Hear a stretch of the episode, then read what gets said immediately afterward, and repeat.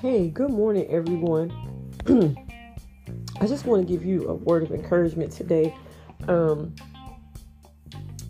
of course, we're still talking about mental health. Um, I want to talk about distractions, um, and I want to tie all this in together. So, the enemy's job is to work his hardest to bring death and destruction in our lives, right?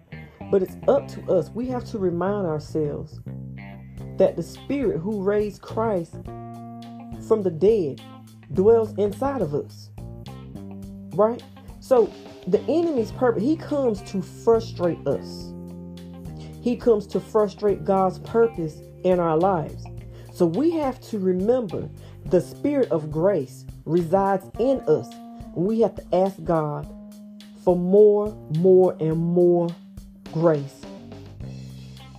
Distractions not only affect us spiritually, they also impact us physically with our mental health. So you think about it in the in a natural sense. If you are distracted while driving, as I see people texting all the time, that is a distraction.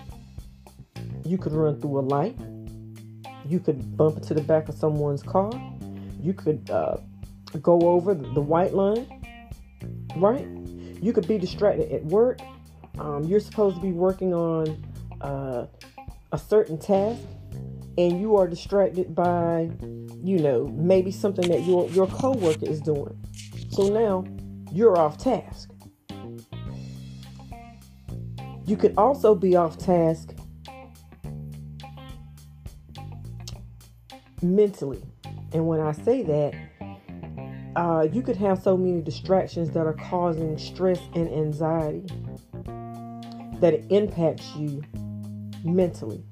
So, if you don't have life balance and life and work balance, and you're steady pouring into others and you're showing up for this meeting and, that meeting and you're not really taking care of yourself and not doing self care, those things are distractions. Because sometimes people say, Oh, yeah, I'm busy. But what they're being busy at is a distraction because it's just that busy work. It's not even effective. So just remember that distractions, they're not sent from God. Distractions are sent from the enemy.